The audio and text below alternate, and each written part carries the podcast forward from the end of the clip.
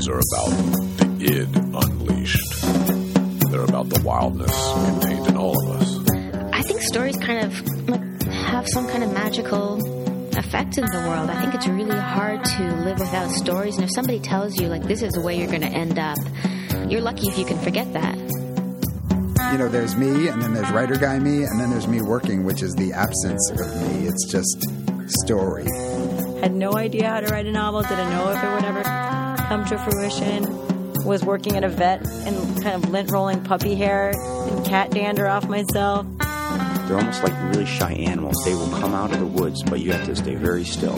And you have to pretend like you're not interested in them. Artists tend to like put their fingers in the wounds, in the silences. I believe in the role of literature as a, as a, as a catalyst for dialogue and, and, and new forms of, of thinking. All the stuff I'm interested in is thrown into the washing machine that is my brain and it's put on spin. Good morning and welcome to Between the Covers. I'm David Naimon, your host. Today's guest is genre defying essayist, poet, and scholar Maggie Nelson. Her books of poetry include Something Bright Then Holes, The Latest Winter, and Shiner, which was a finalist for the Poetry Society of America's Norma Farber First Book Award. Her critical work includes Women, the New York School, and Other True Abstractions, a look at the New York School poets and painters, which won the Suzanne M. Glasscock Award for Interdisciplinary Scholarship, and The Art of Cruelty, A Reckoning, a study of aesthetics and cruelty that was named a 2011 New York Times Notable Book of the Year. But much of Maggie Nelson's work is harder to categorize than this. Jane, a Murder is considered poetry and memoir. Her best known book, Bluets, has been described variably as nonfiction, lyric essay, as poetry, as a blend of scholarship and poetry. And The Red Parts, a memoir, is both autobiography and an examination of sexual violence and media spectacle. Maggie Nelson is on the faculty of the School of Critical Studies at the California Institute of the Arts. She's a recipient of the Guggenheim Fellowship in Nonfiction, a National Endowment of the Arts Fellowship in Poetry, and an Innovative Literature Grant from Creative Capital. She's here today on Between the Covers to talk about her new book, The Argonauts, a meditation on her relationship with her partner, the fluidly gendered artist Harry Dodge, on queer family making and on the limitations and the possibilities of language. As writer Chloe Caldwell aptly describes, the Argonaut lives in a gorgeous gray area that explores language, lust, loss, the ebb and flow of bodies, and limitations on identity and labels. The personal narrative is threaded with theory and criticism, employing a collage technique that Nelson has mastered and made her own.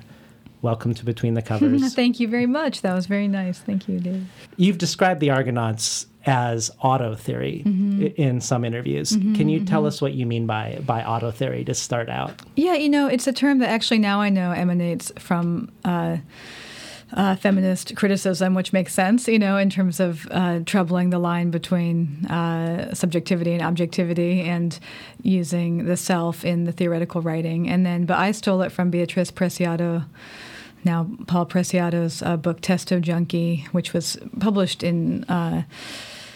Uh, in Europe several years ago, but just uh, a couple years ago, in uh, was translated into English by and published by the Feminist Press. And I love that book, and it was useful to me. And I thought her description of the book and its opening pages as auto theory um, or a body essay, she also called it, um, in terms of uh, you know other works of mine have used philosophy or they've used you know, like Bluets is more kind of aesthetic theory or color theory or things like that. But this book was really more engaged in, you know, theory theory, um, uh, specifically mostly, you know, gender, sexuality, and critical race theory. It was kind of a love letter to um, my kind of 20 years ago education and then things since you know and so but it's also very autobiographical and personal as are some things that i write and it, it weaves the two together you know Well, it does seem like Bluets is also uh, an example of auto theory in your in Yeah. your work, but in a way, it feels like that the Argonauts is both more personal and more theoretical at the same time. Does, Mm-hmm. Yeah. does that seem right to you? Yeah, I think so. I mean, I think of Bluets as a. I mean, I see why they have similarities, but to me, just as a writer, they're really different writerly experiments because Bluets is. Um,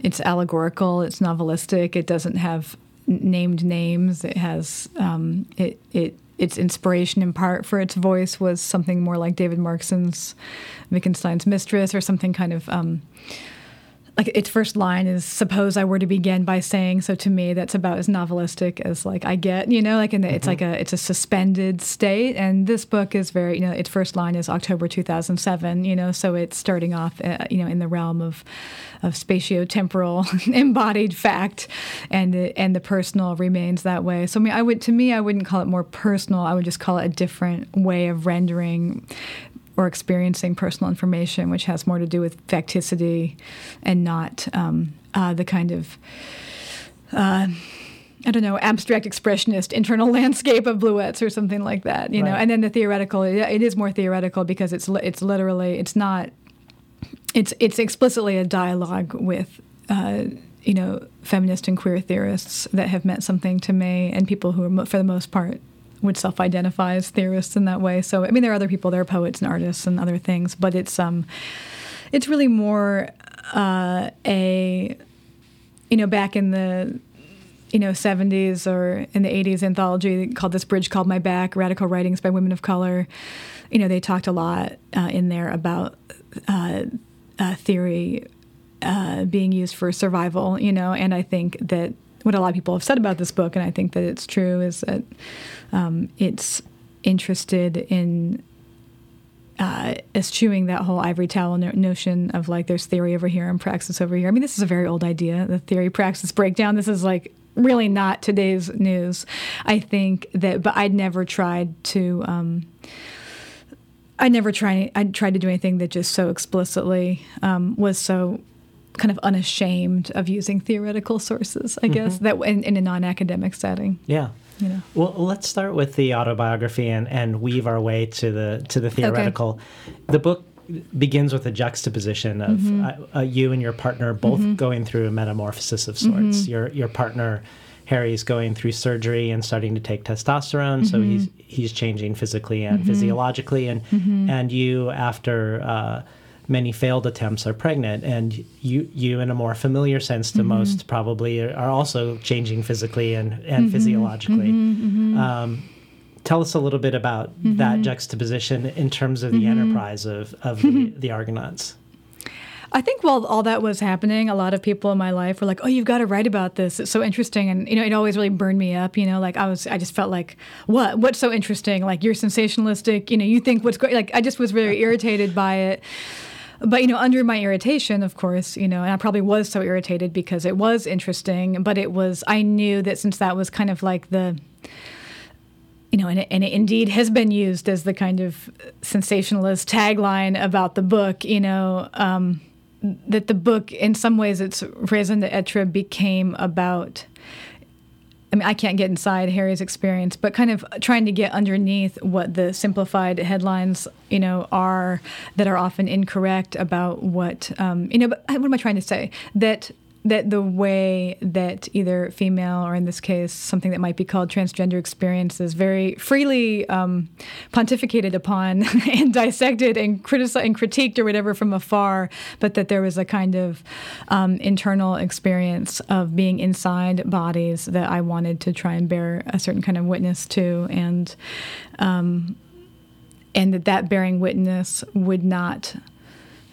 fit under those taglines, you know, like the tagline, for example, the New York Times used was, you know, Nelson, the author undergoes a pregnancy while her partner transitions from uh, male or female to male, but that, you know, we actually wrote them in correction because um, there's no there's nothing in the book that supports that language about my partner's bodily transformations that he you know that's not how he conceives of his transition. But in this moment when there's a lot of focus on trans issues it's i think very important to keep sending out specific experiences that don't fit whatever cookie cutter, you know, the like New York Times, you know, op eds right. are feeding to us that given day because the point is specificity and diversity of letting human beings have their own experiences of their bodies and their selves, and the gender is part of that. And the point is not making a new category and then trying to get people to fit into it because that's where the violence happens, you know. So I think in this case, um,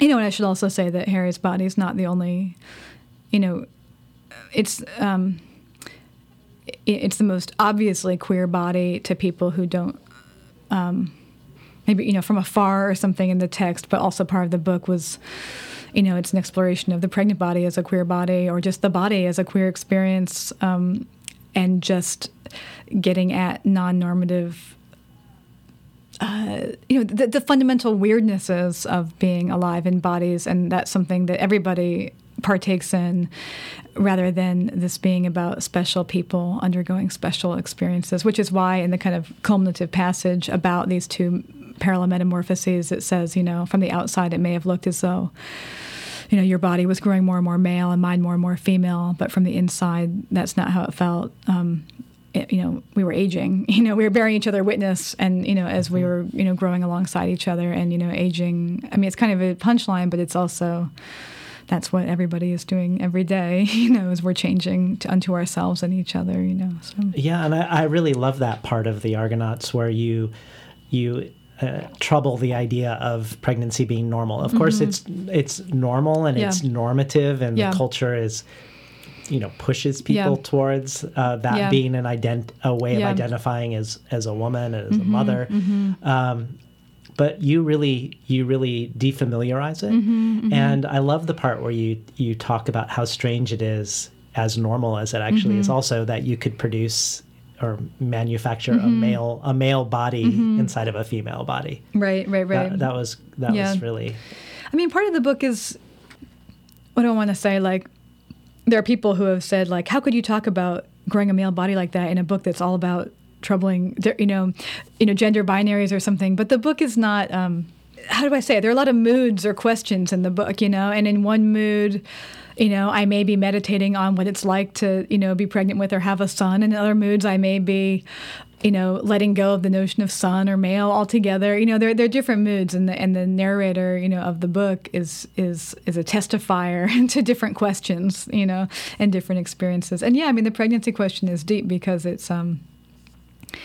Uh, I mean, I guess this gets at before we were on the air and we were talking about the meaning of the word queer, and I think you know you don't get at the meaning of that word by saying like is pregnancy queer or isn't it queer? You know it's it you know, insofar as if the word means looking for the elements of experience or for some maybe a political action or whatever it is that don't you know line up with all of the expectations that are policed as normativity then really that has to do with in some ways you know as much of an interior experience of what you're undergoing as a human as it does as to what is told to you from the outside. So i think you could most certainly have a queer experience of your pregnancy whether or not you know you're never going to no gavel is going to come down from on high to determine whether pregnancy actually really is essentially a queer thing to do. I mean that would be preposterous kind of things to say. So there's a lot of um, there's a lot of questioning in the book about you know where where resistance and where change comes from, you know, internally or externally, and how it gets enacted, and and and how to trouble also the line between,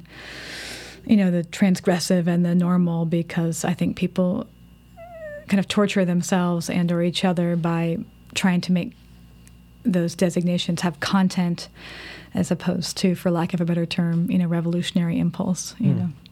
Well, while we're on this topic, yeah. Um, and I can't remember whether this is yeah. from an interview I read of yours or was yeah, in the Argonauts, but there was you you spoke to the the term transgender, mm-hmm. where you said yes, it could be considered a specific group of people, but another broader definition of transgender could include nearly everybody, mm-hmm. even in certain circumstances, mm-hmm. uh, white heteronormative mm-hmm, men. Mm-hmm. So tell tell us about the troubling of that mm-hmm, word, just like mm-hmm, mm-hmm. sort of in the way that you you did mm-hmm. around queer. Well, it's hard to talk about that word right now. I think because the word is in the process of kind of being disciplined. Um, like the word queer, the word transgender kind of came about uh, you know, historically to differentiate from transsexual to be a much broader category involving more people with maybe more diverse impulses than a desire to, than to transition surgically to a different gender, you know. Um, while the word had that large umbrella root, we're not using it really. Uh, I mean, we are a little bit, but we're you know we're going we're going straight to Caitlyn Jenner, transgender person, and Caitlyn Jenner is not necessarily speaking. I mean, you know, God bless her gender, whatever you know, whatever is. But she's not necessarily speaking what might have been an original.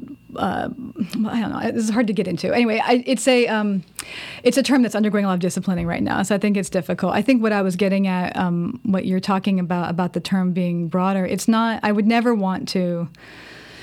There are human beings who experience on a daily basis a kind of gender dysphoria, to use the you know pathologized term that we've been given um, that I do not believe everybody experiences, and I would never want to mow over that very real thing and say it's something we all have. You know, that's right. not that's not a good mode, right? Because then that presumes that we we just start shellacking other people's experience of what, what we feel, and that doesn't work. People do feel very radically different about about gender experience, and that that diversity is like the number one thing I think that has to be um, reckoned with and accepted. But but secondly, I guess, but but on the other hand, I do think that it's a, a you know a big mistake to you know I've, feminism has a long history of women feeling like I'm not only woman all the time. You know, gender is a flickering uh, nature.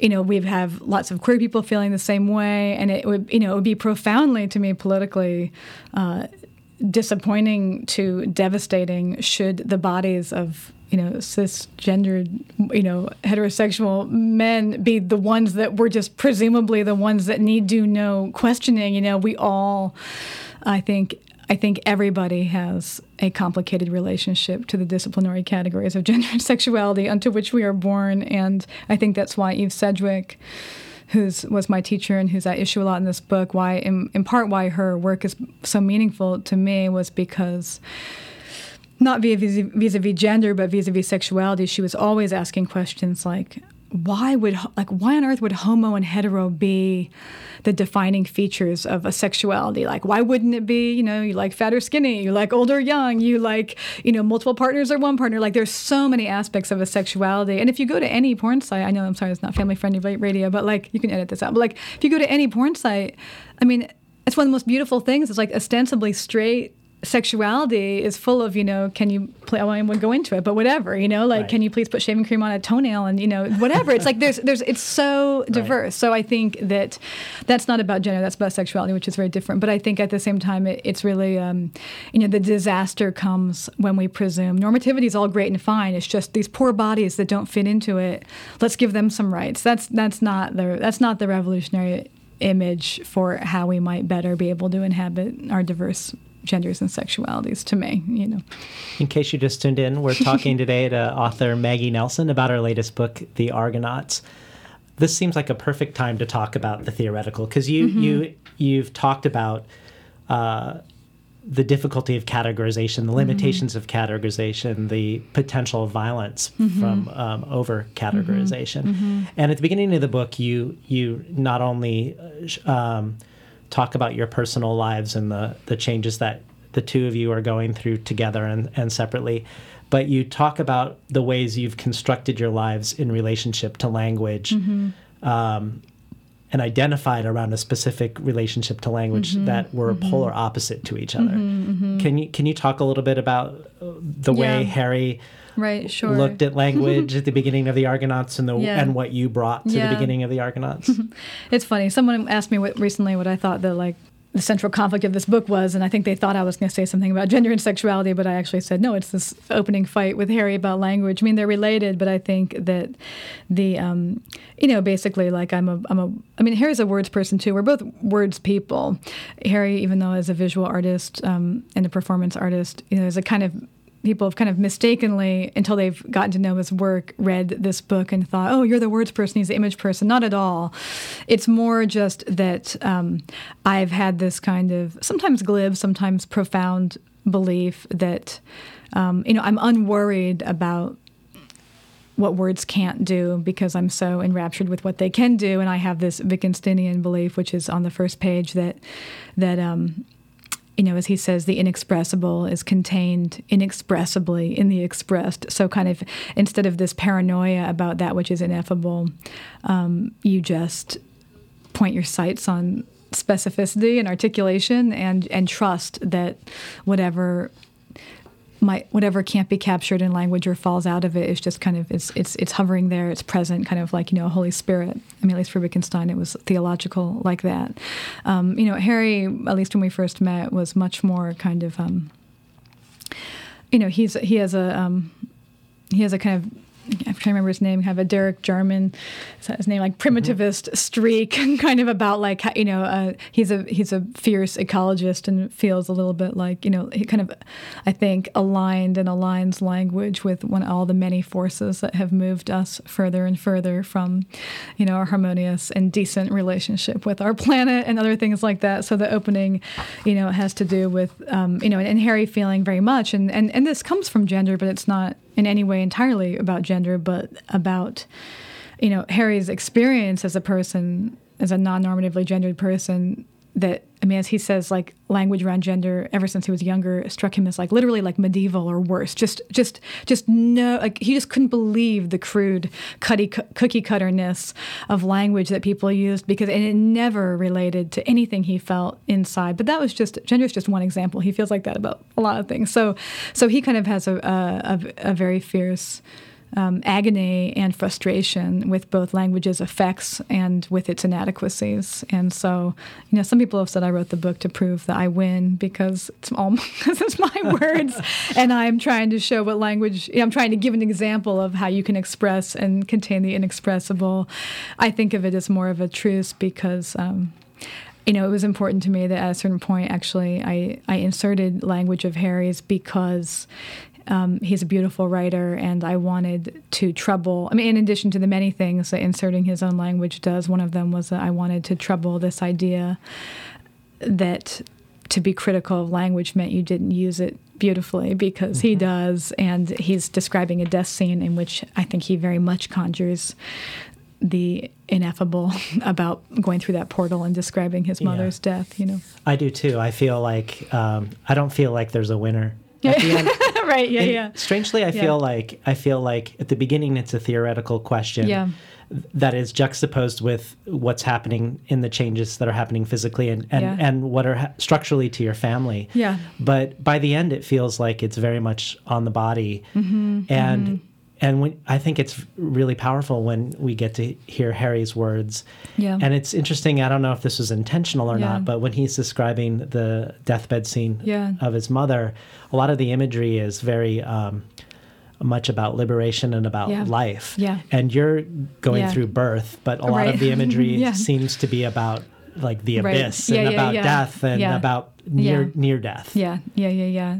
I've n- no one's pointed that out, but I think that's really true, and it's probably true of our natures in general, which is that I think that you know I'm describing that bursting as in what I'm calling like being in the pain cavern and this kind of harrowing solitude, and he's describing going out and looking at fireflies and a kind of dissemination, which is a very important concept to him about you know, I think he has a felt sense of where we come from cellul- cellularly that I struggle to have. Mm. so, well, it's interesting that I, I don't know.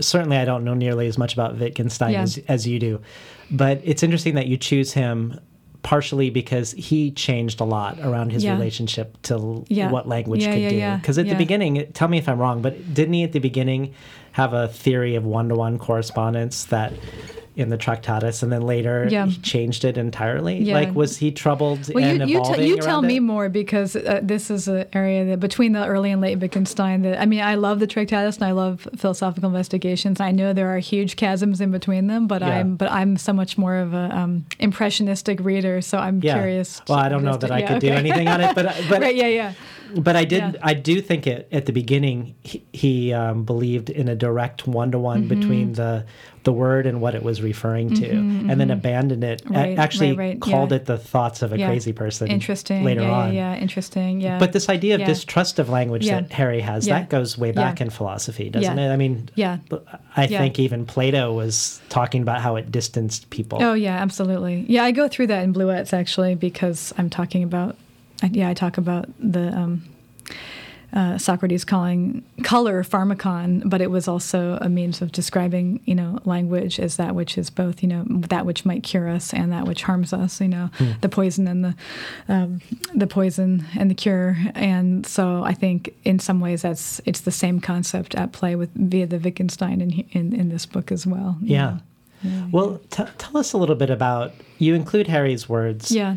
But it's at one point you're you're concerned about um, what you ended up writing about. So Right, yeah, you're yeah, writing about yeah. your family, Yeah. both about uh, your child who, Yeah. who who can't speak for himself, and right, about right. your partner who's private, and then you have your own issues around how much you want to reveal and how much you don't. And you consider briefly in the Argonauts Mm-hmm. in to do in doing a uh, enterprise of co-writing. Mm-hmm. Right, T- tell us about your your leaning towards that and Yeah. then your retreat. Well, I didn't consider doing it in the Argonauts. I mean, I think uh, some some review I read said this book was like co-written or something, and I was like, oh no, it wasn't. You know, I think what was interesting to me about that slippage was that if you show your hand and show that, like, there's a scene in here where I show Harry a draft, and because I say I allowed him to make, um, you know. Comments in mechanical pencil for me to consider, like that doesn't make something co-written. That's like what most people do with nonfiction books that are going to involve intimate details of someone that you know who's named. So that's not really a very new thing. But I do also talk about in the book that it wasn't this book, but that we, when we first met, you know, and we're very in love and we remain so. But in that flush of like all the things you think you're going to do together, you know, we talked about writing a book together. But as I say in this book, um, uh, it eventually caused me too much anxiety because I just, um, you know, I go to work. I go to work in writing to know what I think and sometimes to know what I feel. And I'm uh, I'm a strong person, but I can bend in the wind of other people, and I think that has a gendered aspect as well. And so, writing is a really kind of sacred space for me to figure things out without any watchful eye. I mean, this is a very cliched rendition of what you know the solitary writer, but it's but it's true. So I think that. Um, but what I just kind of showed my hand in this book was that I did do that, and then I also, you know, let somebody else have some veto power over some parts, and that, and that eventually, since the book is really about interdependence um, as a concept and as an ethics, I guess, um, it made sense to me to to underscore those elements of its writing, and that, and and for that reason, include Harry's words as well. I mean, I don't think I'll do. I'm not. I'm not heading towards more collaboration. like this was probably about as much as I could bear, but I felt as though, given the topicality, I mean, the topic of the book and, the, and their inter- interdependence, it's about you know, obviously with Harry, it's about a relationship, but it's also about you know. Family. It's about gestation. It's about politics. It's about um, our general American disgust and distaste for people with needs um, and the way we feminize the concept of having needs and taking care of them and and then denigrate the feminine in turn and so in order to you know not have a nanny state or you know be whipped or mommy whipped or whatever we you know have a very uh, I think very disciplinary fatherly logic about you know non about non unconditional love and how you can get basic needs met. And you know and, and all of that to me is fairly repugnant. So it doesn't mean that i'm imagining a you know this is not a matriarchal fantasy about nurturance. It's actually the book i think was meant to to show you know there's there's hardnesses and abjection and difficulty in in the scenes of care. And some some of the scenes of the book are about when you know care fails because care fails. We fail each other a lot too you know.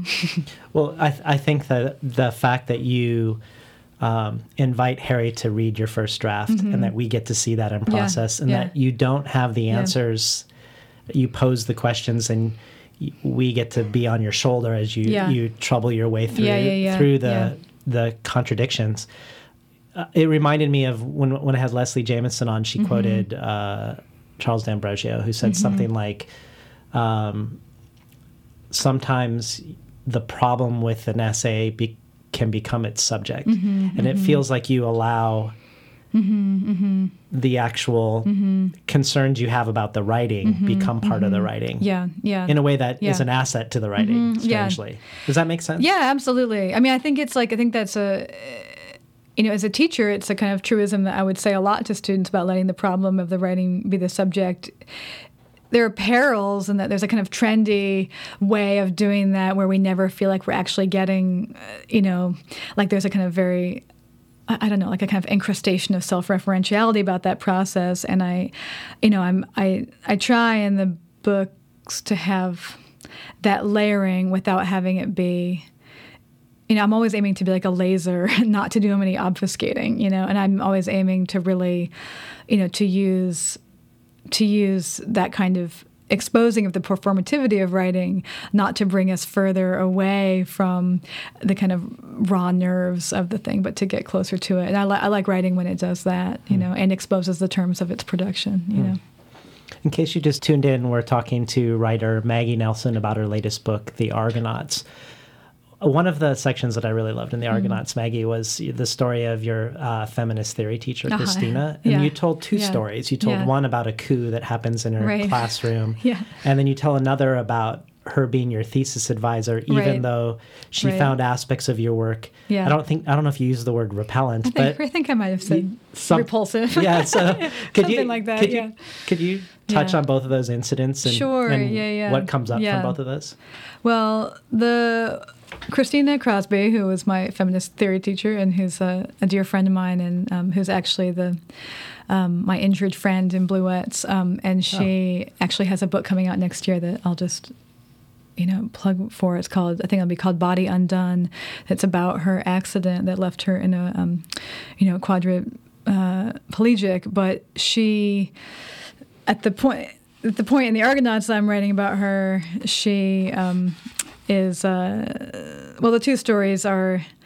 The first one is just about her students kind of throwing a coup where they wanted her and other people to kind of I don't know, identify more fiercely, um, and had a they staged class away from the classroom, and then gave people an index card and a sharpie to write like how you identified at the at the um, this kind of height of like '90s identity politics, and you know for her who'd been kind of teaching deconstruction and deconstructing identity, and this was very very painful episode. So and she wrote "Lover of Babe," which was her dog, on her card, which kind of reminds me of you know Foucault when asked you know how he identified, he would say as a reader, you know, like these kind of different ways that we give to get out of the and I keep using the word disciplinary today. I don't know why. I must have you know drank it with morning coffee, but like you know the disciplinary aspect of identi- of you know of identification. Um, anyway, so that's the first story, and the second story was just how she was at that point fairly averse to personal and writing, and so I wanted to write a thesis as a as a college kid that was kind of half my own poetry, and then half was a scholarly scholarly essay on Sylvia Plath and Anne Sexton and notions of um, confession and she was kind of like, I don't know about this mixing together of these modes, you know, but you're smart, so we'll give it a try. But that's why I also put in the plug for her beautiful book, Body Undone, because, you know, you fast forward 20 years, not only are we in these changed forms where I'm an adult and have changed in my ways, and she's in this radically changed form from a from an athlete um, to a quadriplegic, and but she's also changed in terms of, um, you know, her last book was about Victorian literature, and her new book is this, you know, excoriating and lovely um, account, kind of vis-a-vis phenomenology and about what it what it what it means to have a body and what it means to have a damaged body. You know, so it's kind of a, um, you know, it's a deep pleasure to uh, not her injury, which is a deep sadness, but her um, capacity to move to writing about the self, um, and so beautifully is uh, a, a lovely link that now we share. You know. You, you cite a, in an interview a really interesting thing around the subject of the private and the public Mm-hmm. um, from a Chris Kraus review of Eileen Miles. Mm. Um, like Kathy Acker, Miles values the most intimate and shameful details of her life, not for what they tell her about herself, but for what they tell us about the culture. Mm-hmm, I think that's really a fascinating. Yeah, I mean, the thing it. I, I like about that is that, I mean, I think that's what what's the phrase like Monday morning quarterbacking. Like, like later on, you can be like, yes, these details tell you about the culture. I think you know at the moment of writing, like I don't think I I go I don't care, and I wouldn't encourage any writers to care. Like you can't be like, oh, this private detail will tell us something about the culture and this one won't you know you just write out what you need to write out but i think that you know i'm i don't believe there are any private details that don't tell us anything about the culture and kind of vice versa so Right. i don't really know since i see no i mean i hear people all the time rehearse this issue.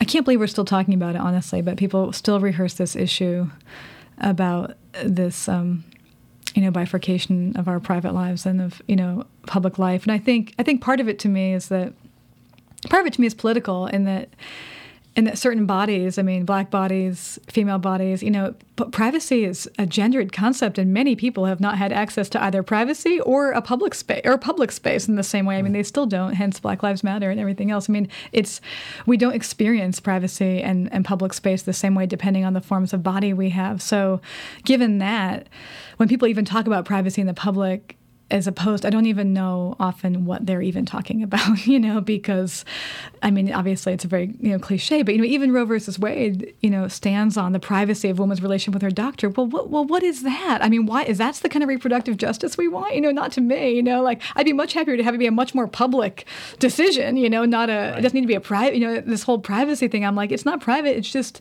non-enforced childbearing. Like that just seems like we could all get behind that in a public way you know? So i think that i'm just um I like the Chris Kraus statement, not so much for like its indication there may be ones that don't tell us about the culture, but more about Eileen Miles as a writer, as somebody who's very practiced in making those links between the private and the cultural, just as a kind of commonplace in the work. And that term she uses, vernacular scholarship. yeah, yeah, yeah. That I think you do really. I really love the format, the materiality of the text in Argonauts, Mm. in specific, the way that um, the quotes of these different Mm-hmm, thinkers are actually enmeshed seamlessly in the body of the text, just italicized, and Mm-hmm. Yeah, you can look over and see who said it, Yeah. or you can Yeah, yeah, continue yeah. reading the text. yeah, yeah, yeah, It's this yeah, conversation yeah. that. Um, it, it just flows through Yeah. with your own Yeah. words. It's And that's interesting. good. Yeah, I mean, ever since I mean, I got a PhD, and ever since I, you know, been doing academic writing, I've been trying to undo and find out how to use other people's quotes in a way that is that, that really performs how deeply a part of your thought they become. And every book I do, I try something a little bit different. You know, this book, the marginal attribution seemed seemed to work. Um, in Bluets, I use parentheses. Um, This is my favorite one. oh, great! I don't know if it will recur or not. It really is just cribbed from Roland Barthes, like everything else about my work. So.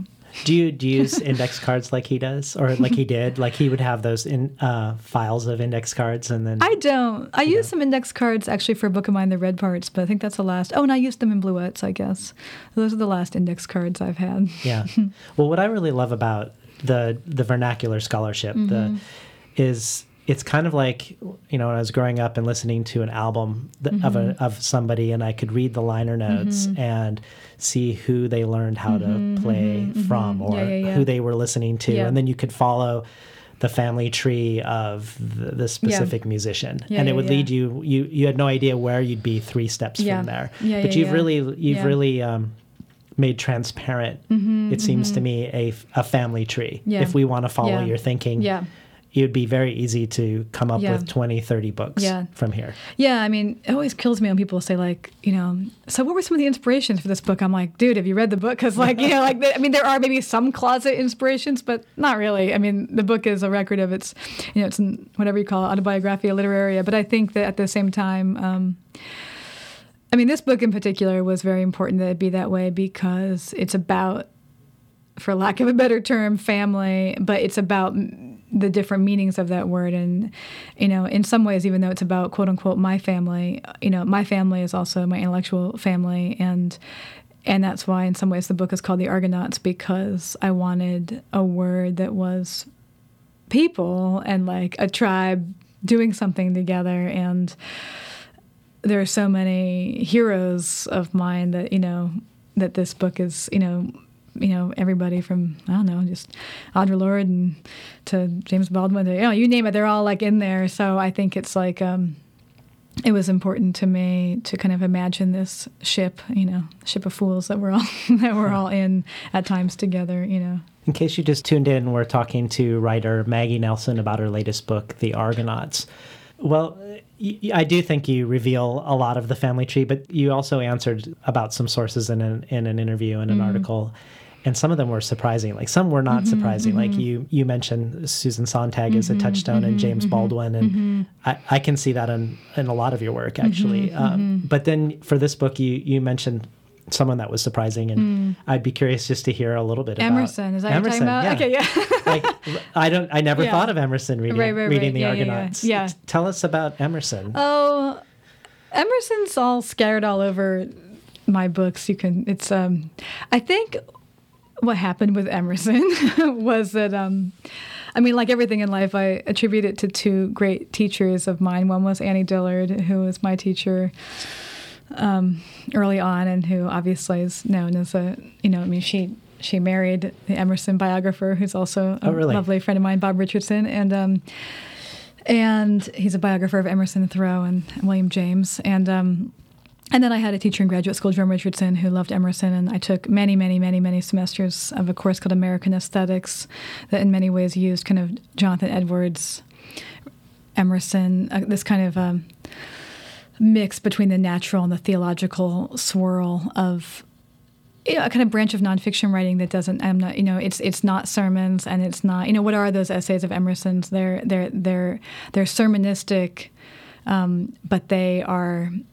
Uh, they how do I say it? Like they, I don't think I have this in the Argonauts actually stylistically at all, but they, they, they, they set up shop in, in my mind. My, my image of Emerson essays is often I'll be like imagining them happening like a windy stair somewhere, or like in a, or rolling around in a kind of rainbow colored cosmological space. Like they're very strange in terms of like where the writing is happening, you know.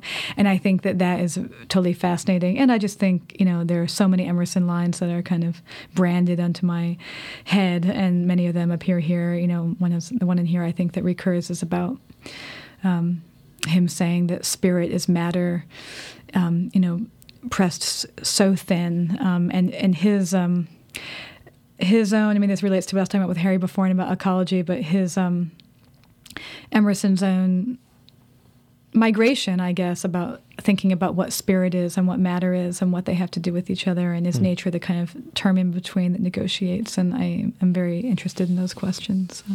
Well, let's continue on that Yeah. on that thread of, of spirit and matter because another question I have is around Buddhism because Mhm. it it occurs in several of your books and Mhm. you've mentioned Chogyam Trungpa as uh, Mhm. one of the canon for you um, as one of the canonical writers. Mhm. Um, is it an influence on your writing? It, uh, and, and the part of the reason I Mhm. ask is because um, you talk at one point about leaning on the writing of others and Mhm. letting the writing of others haunt Mhm. you, and and the Mhm. way you describe that Mhm. often feels or feels like it has a resonance with like a collective consciousness. And I wondered if that came from anything around Buddhism for you and your writing. I mean, you know, I'm a I'm I'm not a Buddhist, and I'm you know I'm a I'm a, I'm a reader of Buddhist texts. You know, not a practicing Buddhist, although I've, I've sat my sat my share on the pillow. But um, but I'm, you know, unaffiliated. Um, but I think that in reading Buddhist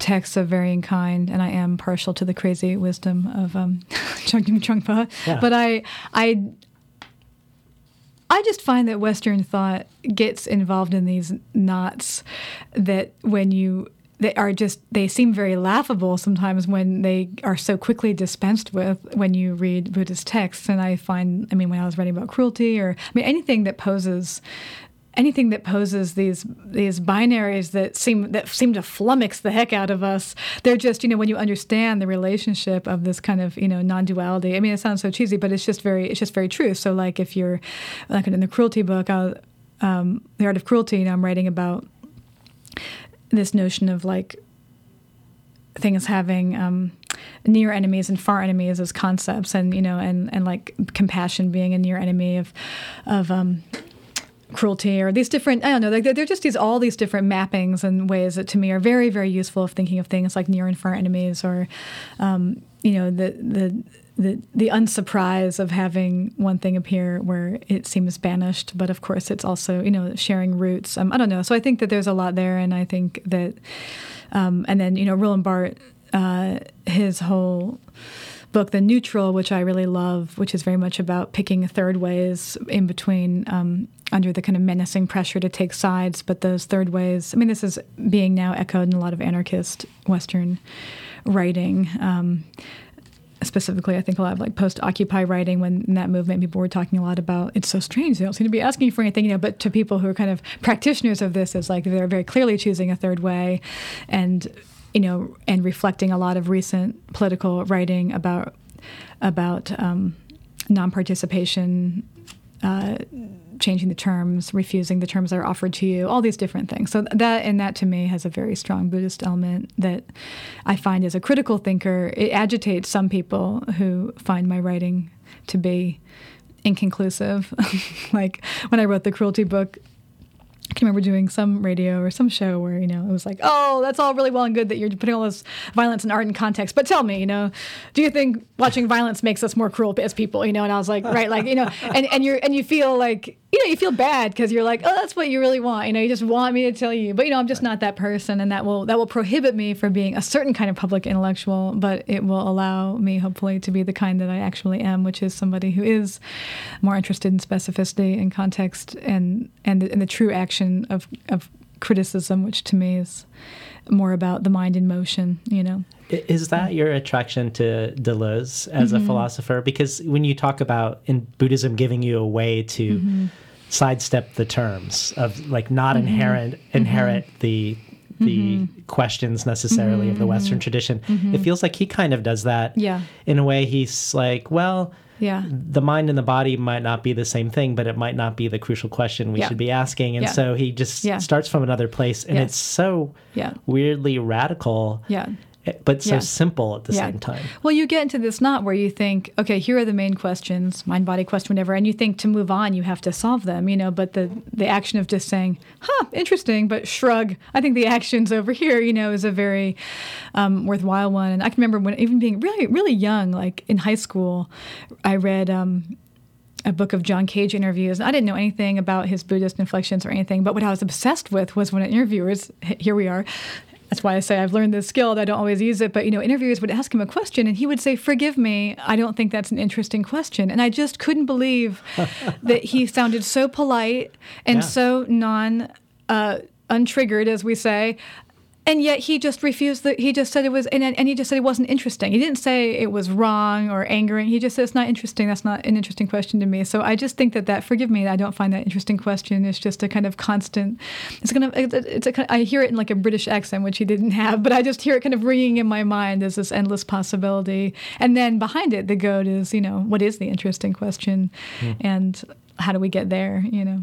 Well, let, let's return to the beginning briefly. You, Mm-hmm. you you said that some people wondered whether the Argonauts was you winning the argument Mm-hmm. around around language uh, against Harry's argument, and that definitely wasn't my opinion. But Mm-hmm. you, you described the book ending in a truce. Do, do Mm-hmm. you do you feel like that's true? Uh, that wasn't my experience of it Mm-hmm. Yeah, yeah, of yeah. it being a truce. I don't know that I, think- could think- articulate it. I think the question became uninteresting to both of us. Yeah. You know, and I don't think it's as I don't think it's as interesting for Harry at all anymore, um, and it is not interesting to me. I mean, there's a tradition of this too. Like I'm thinking of. Um, Richard Rorty's Philosophy in the Mirror of Nature. I don't know if you know that book, but where he just kind of says, like, oh, you know, we've been using all these ocular metaphors about knowledge, like I see or whatever, and like it was the wrong, me- we were on the wrong sense, like it was the wrong metaphor. But you know, these kind of moments where you just kind of turn the kaleidoscope, you know, and I think, um, I think that. Uh, the reason why he comes to mind is because he also is not he also very explicitly turns away from this idea of the problem of representation uh, in being the problem, you know, like that there is a real, and how do we represent the real, and how do we live with the fact that we only can see through a glass darkly or whatnot, you know, he just says, not, you know, wrong question because every being or anything, you know, sentient is not perceiving the same world because the world's determined by our senses. So, I mean, I think Harry and I still differ in that he still believes there's a real somewhere, um, and I don't know that I do, but I think that in some ways, um, we both just have moved on to focusing on our own apertures. He always tells a story about when he was kind of self taught and didn't go to college, and when he went to grad school for art, everyone was talking about representation, and he didn't know he thought they meant like political representation. He didn't know what they were talking about, you know. Mm-hmm. And but he actually held that confusion of not knowing if we were talking about political representation or like rep- art representation, you know. He actually held on to for so long in a confusion that, it, but it also it kind of bloomed, and you know he has a so he has a drawing of an Elmer's glue bottle that says "Let no one." The Elmer's glue bottle is saying "Let no one represent you," and it's kind of funny because it's like saying like the objects of the world can't be read, but it's also saying like don't let anyone speak for you. But I think that this book is in some ways that conversation about language. The book is not political about like the representation of the queer or the feminist or the trans subject, but there is, I think, to a reader with a certain antenna on, there's a lot of the arguments that the book is making do undercut a certain uh, normative political argument about representation and rights um, that would be like as if those are the only way to go as we try and find more equitable ways to live you know Yeah. I, hope, I hope i'm not so far afield that no, it no, ceased that to make sense That Okay. matches Yeah, my okay. experience more than the the truce Right, idea. yeah, yeah, yeah. Somehow I can't articulate it, Yeah. but somehow I feel like uh, your family making and Mm-hmm. the um, your bodies in the book answer the question without words. Right. Yeah, yeah, Somehow, yeah, I, yeah, I mean, yeah. that doesn't make sense because you're using words. Yeah. But Yeah. but it it ends in a place Yeah. that feels like the question has fallen away. yeah yeah well that's good i hope so you know i hope so Well, c- can you Yeah. can you uh, talk a little bit about what Harry's working on now, if you feel comfortable, and maybe Mm. Yeah, what yeah. if you have an inkling what your next project is? Well, Harry just had a big show in New York at his gallery Wallspace. It was all mostly sculpture and a video. And he's taking a break by trying to visit a lot of national parks and clear his mind and get some, Nice. let the wells fill up. You know, I think that, um, I think, you know, again, with this question of representation, he's kind of been in a long, um, he began performing with his body and voice in film and on stage, and then had a, has had a kind of long swing away, mostly because he felt like his body was um, so confusing for people that he couldn't just convey what he was meaning to convey because everyone was just like, why does he have a beard? You know, and like I just couldn't, they couldn't um, take those leaps. So he kind of removed himself physically from his art for a very long time, and and um, either collaborated with people who were performers or made abstract, uh, you know, drawing and sculpture. And he's just started, you know, he just the video that we just went up in New York was um, him performing, and I think he'll probably do more performance again um, now. And I think that he's also, you know, he's uh, you know, he's really interested in questions about technology. His show was called the cybernetic fold, which is an antiquated term now. From you know, it's it's a non a non current use, but I think he's um, it refers to a Sedgwick essay that aims to trouble the binary between the analog and the digital and to show how analog and digital systems are usually always, even in our human bodies, like we have some systems inside that are digital, I mean, not digital, digitized, but um, that have like, they're like, they work on an on off and then analogs work on a kind of grayscale. So he's very interested in those questions and we'll probably keep making sculptures that try and attend to those physically and other work. And I don't know what I'm, I don't know. This book interrupted the book that I wanted to write that was a, a more scholarly book about kind of the fate of emancipatory logics from the 60s to the present. I'm not sure if I'll go back to that, but as a kind of offshoot of that, I'm um, working on writing something about um, Carolee Schneemann, who's a performance artist and a visual artist and a filmmaker, um, who was also very interested in emancipatory practice. And I'm interested in I'm interested in whether or not it's a good thing in some ways that we've given up on, on a discourse about freedom and emancipation that is um, that that the ways in which, especially if it's opposed to what I was previously saying about interdependency um, or dependency, but I'm you know worried for I'm worried for us as we shut down, you know, as notions of freedom become increasingly tinny as we head into the next presidential cycle. Um, and we'll hear a lot about freedom, and we're not going to hear about very many visions of life that to me seem very free. so I'm curious about working on those things. Well, I look forward to what comes next. Thank you. Thanks a lot. It Yeah. was great having you on Between Thank the Covers you. today, Maggie. Thank you so much. Yeah. We're talking today to author Maggie Nelson. about her new book, The Argonauts. You've been listening to Between the Covers. I'm David Naimon, your host.